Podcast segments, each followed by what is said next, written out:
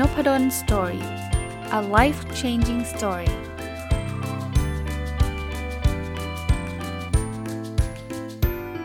ดีครับยินดีต้อนรับเข้าสู่ Nopadon Story Podcast นะครับวันนี้ก็ยังคงอยู่กับหนังสือที่ชื่อว่าบทเรียนคุณค่าความสุขและการลงทุนนะครับโดยสำนักพิมพ์พราวซึ่งรวบรวมเอาแนวคิดแล้วก็ความคิดของดร.นิเวศน์ เหมวชิระวรากรซึ่งเป็น วี ไอ หมายเลขหนึ่งของประเทศไทยมามาเล่าให้ฟังนะครับคือดร.นิเวศน์ไม่ได้เขียนเล่มนี้ขึ้นมาเองนะแต่ว่าทางสำนักพิมพ์พราวก็ไปศึกษาแล้วก็รวบรวมนะครับเอาแนวคิดดีๆนะครับแล้วก็มาเขียนเรียบเรียงแล้วก็ผมคิดว่ามีมีอะไรหลายๆอย่างดีผมก็ขอเป็นการต่อยอดนะครับนำเสนอความเห็นของผมในหลายๆเรื่องนะครับอีกเรื่องนึงที่ดร.นิเวศน์พูดถึงก็คือเรื่องการสอนลูกนะผมว่าเป็นเรื่องประเด็นที่น่าสนใจนะครับเขาบอกว่ามีอยู่สองเรื่องนะที่คนไทยไม่ค่อยคุยกับลูกคือเรื่องเซ็กกับเรื่องเงินนะครับก็เรื่องแรกก็เรื่องเซ็กเนี่ยก็รู้สึกเหมือนเหมือนความเป็นคนไทยยิ่งยุคเก่าๆหน่อยก็เป็นเรื่องเขาเรียกว่าต้องห้ามเลยนะพ่อแม่ไม่ค่อยคุยเรื่องกับลูกเรื่องนี้บางทีมันก็มีข้อเสียเพราะว่าพอลูกไม่รู้ก็ไปทดลองเองแล้วลองผิดลองถูกเองก็เผลอไผลไปท้องไปอะไรก็วุ่นวายแต่ว่าระยะหลังก็เห็นทางโรงเรียนเขาก็มีการสอนซึ่งแล้วก็เรามีอินเทอร์อินเทอร์เน็ตเนาะมันก็มีทั้งข้อดีข้อเสียนะครับข้อเสียคือมันก็พาเราไปอยู่ในพวกหนังหนังอะไรที่มันแบบไม่ค่อยเหมาะสมมันก็เข้าถึงง่ายนะแต่ว่าข้อดีคือมันก็มีองค์ความรู้เยอะเหมือนกันนะครับว่าเวลาเขาจะทำอะไรที่อาจจะยังไม่เหมาะกับวัยเนี่ยเขาไปศึกษาเขาก็จะพอรู้ว่ามันควรจะต้องป้องกันตัวเองยังไงนะครับแต่ point ของดร.นิเวศน์ไม่ได้พูดถึงเรื่องเซ็กนะครับจะพูดถึงเรื่องเงินนะครับว่าเราไม่ค่อยสอนลูกเรื่องนั้นอันนี้จริงเลยนะครับบอกสมการที่ถูกต้องไม่ใช่จำนวนวันที่ออมเท่ากับเงินที่มีแต่เป็นวิธีการที่ดีเท่ากับเงินงอกงามคือมันไม่ใช่ว่าออมกันมั่วซั่วแล้วก็จะทำให้เรารวยได้นะครับก็คือวิธีการเนี่ยเป็นสิ่งสำคัญนะจริงๆเวลาใช่นะครับถ้าเกิดเด็กเริ่มออมเร็วๆก็จะช่วยแต่ว่าต้องดูวิธีการนะครับว่าเอาไปใช้แบบไหนเสี่ยงมากน้อยแค่ไหนนะครับ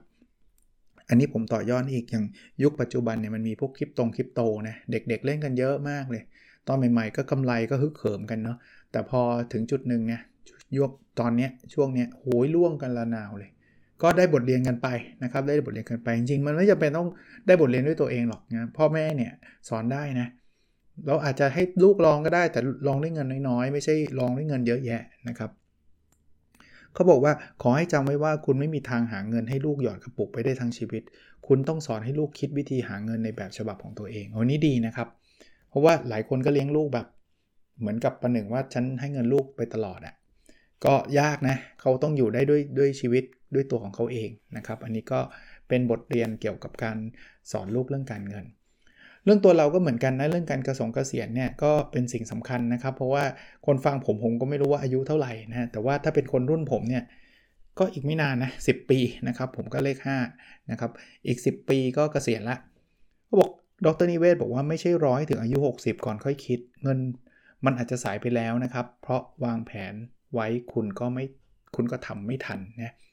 คือเก็บเงินไม่ได้เก็บวันเดียวได้ไงนะครับเพราะฉะนั้นเนี่ยเขาบอกว่ามันมีหกสเต็ปนะครับในการเกษียณแบบมีเงินใช้ทั้งชาตินะอันแรกคือประมาณอายุเกษียณและอายุขัยของตัวคุณเองก็แล้วแต่วิชาชีพนะครับบางคนก็แน่นอนหกสิบเป็นเป็นส่วนใหญ่นะครับแต่ว่าบางคนก็อาจจะเกษียณหกสิบห้า เจ็ดสิบก็มีนะครับแต่ว่าประมาณแล้วก็คิดว่าอายุขัยอายุขัยก็คืออายุเราเนี่ยน่าจะอยู่ได้สักถึงกี่ปีคิดไม่ออกก็เอาค่าเฉลี่ยอายุของคนไทยทั่วไปก็ได้นะครับสเต็ปที่สองคำนวณค่าใช้จ่ายในยามเกษียณลองคิดดูนะครับว่าเราอยู่แบบเกษียณนะแน่นอนค่าใช้จ่ายจะน้อยลงแต่ว่ามันก็ต้องมีบ้างนะที่เราจะอยู่ได้อย่างสบายเนี่ยเดือนละสักประมาณเท่าไหร่อย่าลืมคำนวณเงินเฟ้อนะครับบางคนบอกเฮ้ยเดือนละหมื่นได้แล้วเดือนละ สองหมื่น ปัจจุบัน สองหมื่น ปัจจุบันตอนกว่าเราจะเกษียณอาจจะ สี่หมื่น ก็ได้นะต้องคิดตรงนั้นสเต็ปสามตรวจสอบเงินออมเพื่อเกษียณตอนนี้เรามีเงินออมอยู่ที่เท่าไหร่สเต็ปสี่คำนวณเงินออมที่ยังขาดอยู่สมมุติว่าเกษียณเราต้องมี เอ่อ เงินออมเนี่ยสักห้าล้านสิบล้านตอนนี้เราออมได้ล้านหนึ่งก็ยังขาดอยู่สี่ล้านหรือเก้าล้านอะไรเงี้ยนะครับห้าวางแผนออมเงินเพิ่มเออขาดก็ต้องเพิ่มใช่ไหมแต่มันไม่ใช่อยู่ดีมันเพิ่มเองนะก็วางแผน จะหารายได้แหล่งที่สองแหล่งที่สามฟังรายการผู้ประกอบการวันหยุดผมก็ได้ครับมันก็จะมีมีมีไอเดียต่างๆให้ท่านลองทำดูแล้วก็สเต็ปสุดท้ายทบทวนเป้าหมายอย่างสม่ำเสมอตอนนี้เราทำไปแล้วเป็นยังไงใกล้ใกล้เคียงแล้วหรือยังนะครับเอ่อดร.นิเวศบอกรีบตั้งเป้าหมายซะเริ่มวางแผนทางการเงินซะเพราะเราจะได้มีเวลาเก็บเงินนานๆนะครับจะได้สะสมความมั่งคั่งรองรับชีวิตวัยเกษียณเราไว้ได้ทันนะคือมาคิดตอนอายุห้าสิบเก้ามีเวลาเก็บปีเดียวจะไปทันยังไงใช่ไหมเตือนนี่เตือนตัวเองด้วยเตือนหลายๆคนด้วยนะครับเขาบอกว่าเมื่อคุณประเมินตัวเองในเรื่องอายุเกษียณค่าใช้จ่ายที่จะเกิดขึ้นและวางแผนเก็บออมให้มีเงินใช้ยามเกษียณแล้วผมรับรองว่าคุณจะมีชีวิตเกษียณที่สบายกายและสบายใจอย่างแน่นอนผมทำนะครับอยากชวนคนอื่นทำด้วยนะครับแล้วอีกเรื่องเรื่องหลังเกษียณเนาะคือเขาบอกว่าเราเกิดมาเพื่อทำอะไรบางอย่างเพราะยังหายใจอยู่และอะไรบางอย่างมักมีเงินเป็นส่วนหนึ่งคือบางอย่างก็ทำเพราะว่าความรักบางอย่างมันก็มีเงินเงินไม่ได้ผิดอะไรนะครับทำงานเพื่อเงินไม่ได้ผิดอะไรนะน้องต้นนิเวศเตือนบอกว่าอย่าคิดว่าชีวิตมันสั้นคิดว่ามันอาจจะยาวแล้วคุณควรเป็นคนแก่อายุยืนยาวที่มีความสุขจากการมีเงินบางคนบอกเฮ้ยอายุมันสั้นใช้ไปเลยอยากได้ทำอะไรทำไปเลยเฮ้ยคุณคิดว่าคุณอยู่ถึงร้อยดินะครับแล้วมันมีแนวโน้มนะครับไม่ได้คิดเล่นๆเพราะว่าอะไรครับเพราะว่าจะเรียกว่าเอ่อเทคโนโลยีทางการแพทย์การเป็นชีวิตความเป็นอยู่ของมนุษย์เนี่ยมีแนวโน้มที่จะจะดีแล้วแล้วเราจะแข็งแรงไปได้นานเลยแหละนะครับก็คิดแบบนั้นดีกว่าจะมาอยู่กับอายุเยอะๆแต่ว่าอยู่แบบไม่สบายเนาะมันจะดีกว่าไหมถ้าคุณและลูกจะซัพพอร์ตกันให้ต่างฝ่ายต่างมีชีวิตที่ดีโดยไม่เกี่ยงเรื่องอายุและบุญคุณนะครับคือบางคนก็ไปหวังว่าแบบต้องลูกเลี้ยงต้องลูกไม่เลี้ยงลูกอกตัญญูอย่าไปคิดเรื่องแบบนั้นนะครับเราเราช่วยเหลือกันอยู่แล้วล่ะผมก็เชื่อว่าลูกรักเราแล้วเราก็รักลูกแต่ว่าอย่าไปแบบมันต้องอยู่ได้ได้ด้วยตัวเองอะอารมณ์แบบนั้นนะครับนั้นเนี่ยต้องคิดเรื่องเงินในก่อนเกษียณให้ดีๆนะครับคือบางคนบอกฝากเงินอย่างเดียวก็บอกว่ายิ่งฝากยิ่งจนนะเงินเฟ้อตอนนี้เท่าไหร่นี่นี่ดร.ดิเวศเขียนมา สามเปอร์เซ็นต์ นะตอนนี้มัน หกถึงเจ็ดเปอร์เซ็นต์ นะแล้วเราได้ดอกเบี้ยถึงไหม เจ็ดเปอร์เซ็นต์ ไม่ถึงนะครับเพราะฉะนั้นเนี่ยยิ่งฝากยิ่งจนเขาบอกยกเว้นว่าคุณเป็นมหาเศรษฐีอยู่แล้วนะครับเขาชวนคิดนะครับบอกว่าจะดีกว่าไหมถ้าคุณเป็นคนแก่ที่ดูแลตัวเองได้และช่วยเหลือคนในครอบครัวได้ด้วยผมหวังว่าคุณจะเป็นคนเกษียณที่มีอิสรภาพทางการเงินคือแค่ดูแลตัวเองได้ผมคิดว่าก็ช่วยลูกเราได้เยอะแล้วนะช่วยคนที่รักเราได้เยอะแล้วแต่ถ้าเกิดเรามีหูมีสินทรัพย์มากพอที่จะเจอจูนลูกเราได้ด้วยเนี่ยยิ่งเจ๋งเพราะนั้นบางคนไม่อยากทำเพื่อตัวเองก็ทำเพื่อลูกก็ได้นะครับเก็บเงินไว้นะครับดร.นิเวศบอกอีกว่าผมมองว่าความคิดไม่มีวันหยุดโตตราบเท่าที่โลกยังไม่หยุดหมุนเพราะโลกนี้ยังมีอะไรให้คุณได้เรียนรู้อยู่เสมอคือต่อให้เกษียณแล้วนะทำอะไรได้อีกหลายอย่างเลยนะส่วนตัวผมเนี่ยผมผมไม่คิดว่าผมจะเกษียณแบบเลิกทำอะไรเลยนะอันนี้อันนี้พูดชวนคุยเรื่องส่วนตัวนะผมเป็นอาจารย์แล้วผมชอบการทำการการการสอนการทำวิจัยของผมมากต่อให้ผมเกษียณนะผมคิดว่าถ้าผมยังมี value อยู่นะครับก็ยังแฮปปี้กับการไปสอนนักศึกษาปริญญาตรีหรือว่าเป็นวิทยากรให้กับองค์กรต่างๆถ้ามีพลังนะครับแล้วองค์กรคิดว่าผมยังมีประโยชน์หรือความรู้ยังมีประโยชน์ผมว่าผมทำต่อไปเรื่อยๆเท่าที่จะทำได้วิจัยผมก็ยังคงทำนะถ้ายังมีทุนให้ทำยังยังมีแรงที่จะทำนะครับหนังสือเนี่ยผมเขียนไปตลอดชีวิตอ่ะพอดแคสต์นี่ก็เหมือนกันนะผมไม่รู้ว่าเอ่อถึงจุดจุดนั้นแล้วผมจะมีแรงมาพูดได้ทุกวันหรือเปล่าแต่ว่ายังไม่มีความคิดว่าจะเลิกทำนะครับก็ก็มีอะไรหลายอย่างที่จะทำนะครับในเรื่องของไอดอลในการลงทุนนะครับเอ่อก็แน่นอนครับวอร์เรน บัฟเฟตต์เป็นไอดอลของดร.นิเวศนะครับซึ่งไม่แปลกใจเลยนะครับแล้วก็มีบทเรียนต่างๆนะครับว่าเอ่อคือวอร์เรน บัฟเฟตต์เนี่ยเขาเขาไม่ใช่คนที่แบบว่า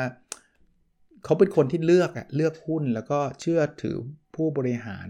ต่างๆแล้วเขาก็มีชีวิตที่เรียบง่ายนะครับคือเขาไม่ได้เปลี่ยนรถเปลี่ยนบ้านเปลี่ยนอะไรนะครับเขาบอกว่าเขาบอกว่าสิ่งเดิมนั้นมีความสุขนะครับคือดร.นิเวศเขียนนะครับสิ่งเดิมนั้นคือความสุขหรือเขามีความสุขมากพอที่จะไม่ต้องทำอะไรเพิ่มทำอะไรมากมายละนะครับก็เป็นไลฟ์สไตล์ของวอร์เรน บัฟเฟตต์ซึ่งรวยเป็นอันดับท็อปห้าของโลกอะแต่ว่าบ้านก็บ้านเดิมรถก็รถเดิมอะไรอย่างเงี้ยนะครับ ในหนังสือบอกว่าผมเชื่อว่าทุกคนต่างสู้เพื่ออิสรภาพทางการเงินในรูปแบบของตัวเองทั้งนั้นจึงไม่จำเป็นต้องอวดโอ้หรือกำหนดรูปแบบการมีเงินที่ตายตัวอันนี้ใช่ใช่นะคือเราไม่ต้องไปเปรียบเทียบกับใครอะถ้าเราไปเปรียบเทียบกับวอร์เรน บัฟเฟตต์ก็เราจนตลอดชาติอะใช่ไหมโอกาสที่จะแซงเขาน้อยมากนะครับน้อยมากเพราะฉะนั้นเนี่ยเราเขาบอกหลักการหลักการสองข้อที่วอร์เรน บัฟเฟตต์พูดถึงนะก็คือเขาบอกว่าหนึ่งลงทุนในชีวิตของตัวเองแล้วหาสิ่งที่คุณรักให้เจอแล้วลงทุนกับมันคือเราชอบอะไรเราก็เราก็ลงทุนในเรื่องนั้นนะหาตัวเองให้เจอนะครับบอกว่าไม่มีทางอันนี้ดร.นิเวศน์พูดนะครับไม่มีทางเป็นไปได้เลยที่คุณจะหาเงินได้มากกว่าเดิมในงานที่คุณไม่รักเป็นสมการที่ไม่สอดคล้องกันดังนั้นสิ่งแรกที่คุณควรทำคือลงทุนในชีวิตคุณเองแล้วคุณจะมีความสุขมากกว่าเดิมด้วยเนี่ยครับคือสิ่งที่สำคัญคือลงทุนนะครับทำในสิ่งที่เราชอบต่างๆนานาแล้วเราก็จะมีความสุขเพิ่มมากขึ้นนะอีกเรื่องคือคือการอ่านหนังสือนะครับคือดร.นิเวศน์ก็เป็นอีกคนหนึ่งที่ชอบอ่านหนังสือนะครับเขาบอกว่าการเป็น วี ไอ ที่สมบูรณ์สำหรับผมคือคนที่รอบรู้ในศาสตร์และรอบด้านอย่างถูกต้องซึ่งรอบรู้และรอบด้านเนี่ยส่วนหนึ่งก็คงต้องอ่านน่ะแล้วดร.นิเวศน์ในเล่มนี้เขาก็แนะนำหนังสือต่างๆนะครับ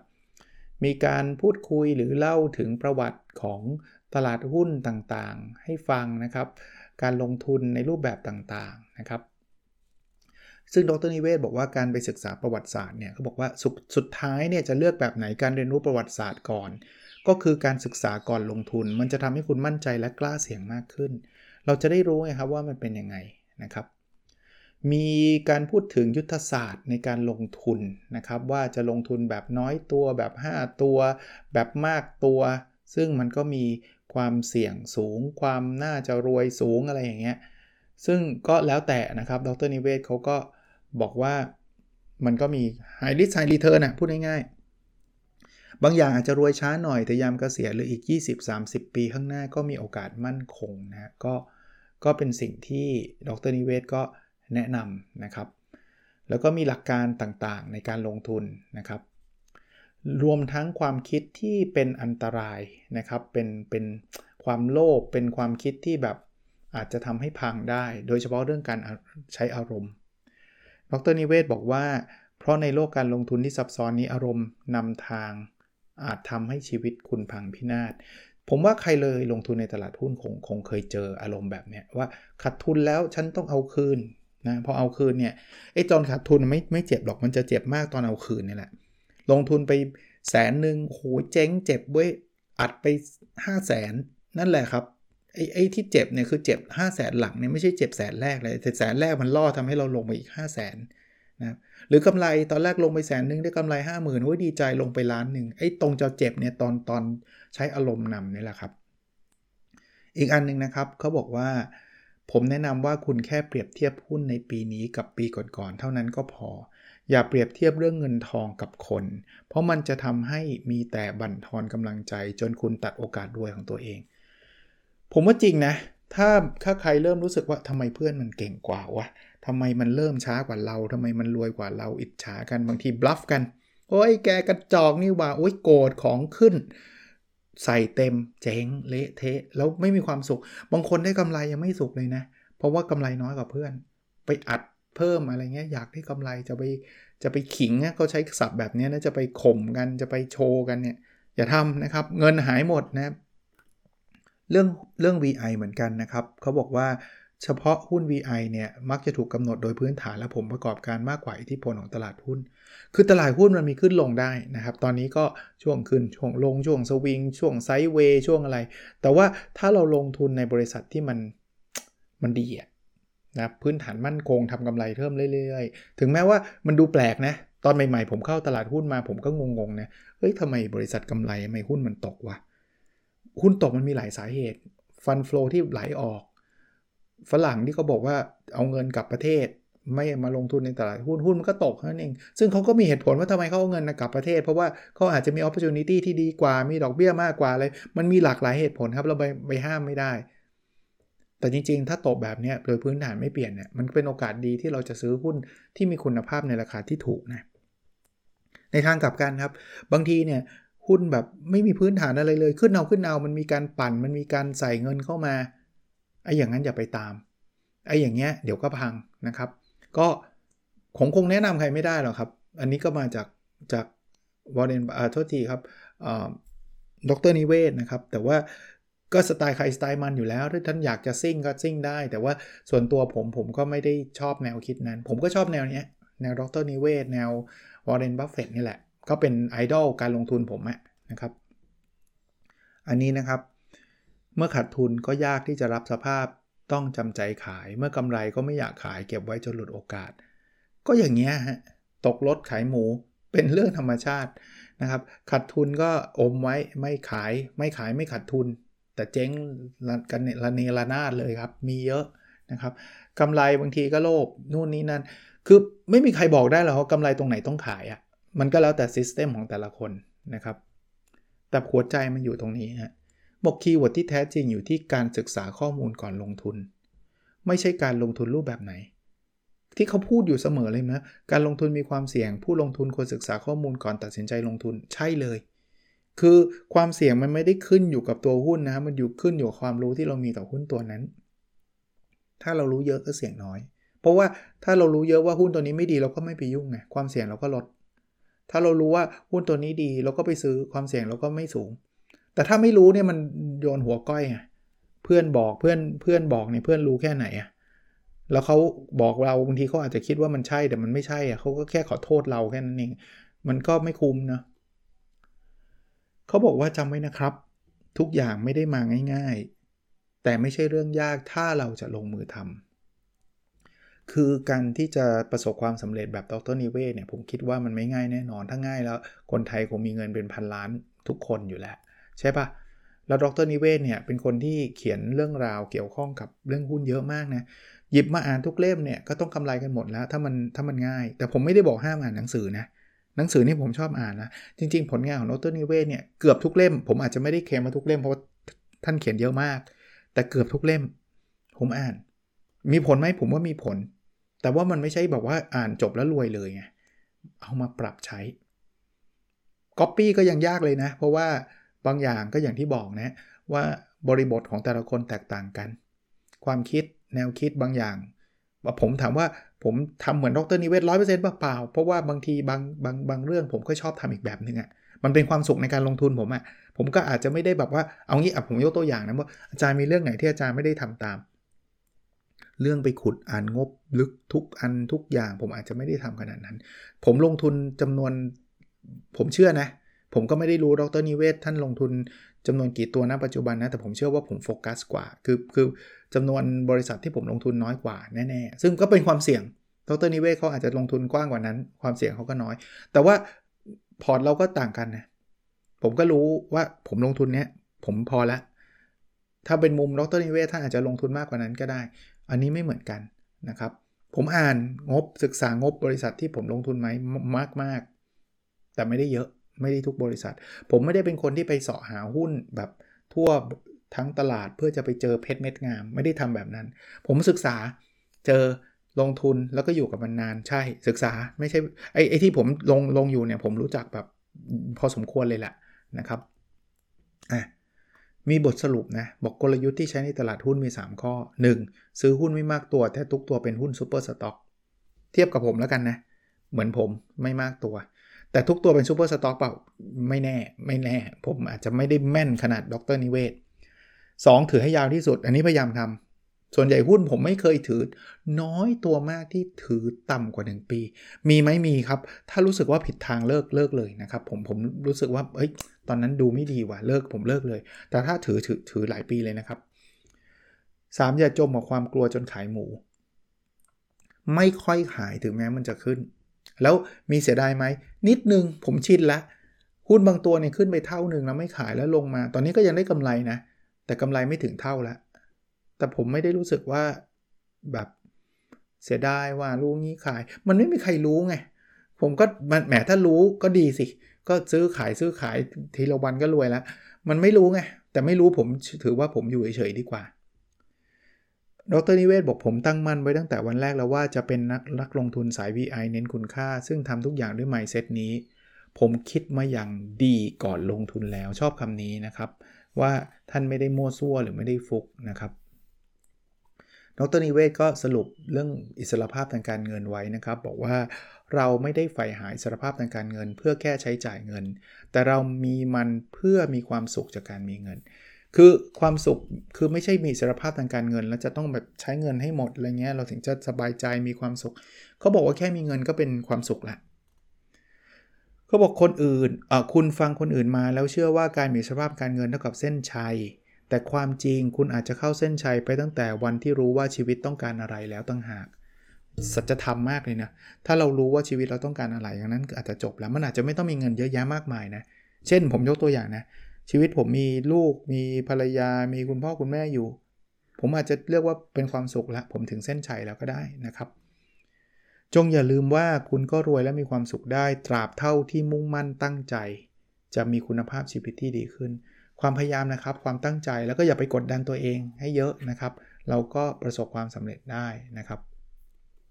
ผมว่าอ่านง่ายนะถ้าเทียบกับหนังสือเล่มอื่นๆนะครับจริงๆหนังสือของดร.นิเวศน์มีเยอะและสนับสนุนนะครับลองไปอ่านดูแต่ว่าเล่มนี้เป็นเป็นรวมแบบรวมฮิตอ่ะถ้าเป็นรุ่นผมเนี่ยมันจะมีเทปประเภทรวมฮิตนะเทปรวมฮิตนี่เทปแบบโหแบบหลายศิลปินเลยมาฟังอันเดียวคล้ายๆแบบนั้นบทเรียนคุณค่าความสุขและการลงทุนของ วี ไอ หมายเลขหนึ่งดร.นิเวศน์เหมวชิระวรากรสำนักพิมพ์พราวนะครับลองไปหาอ่านกันดูนะครับโอเคครับแล้วเราพบกันในสดถัดไปครับสวัสดีครับ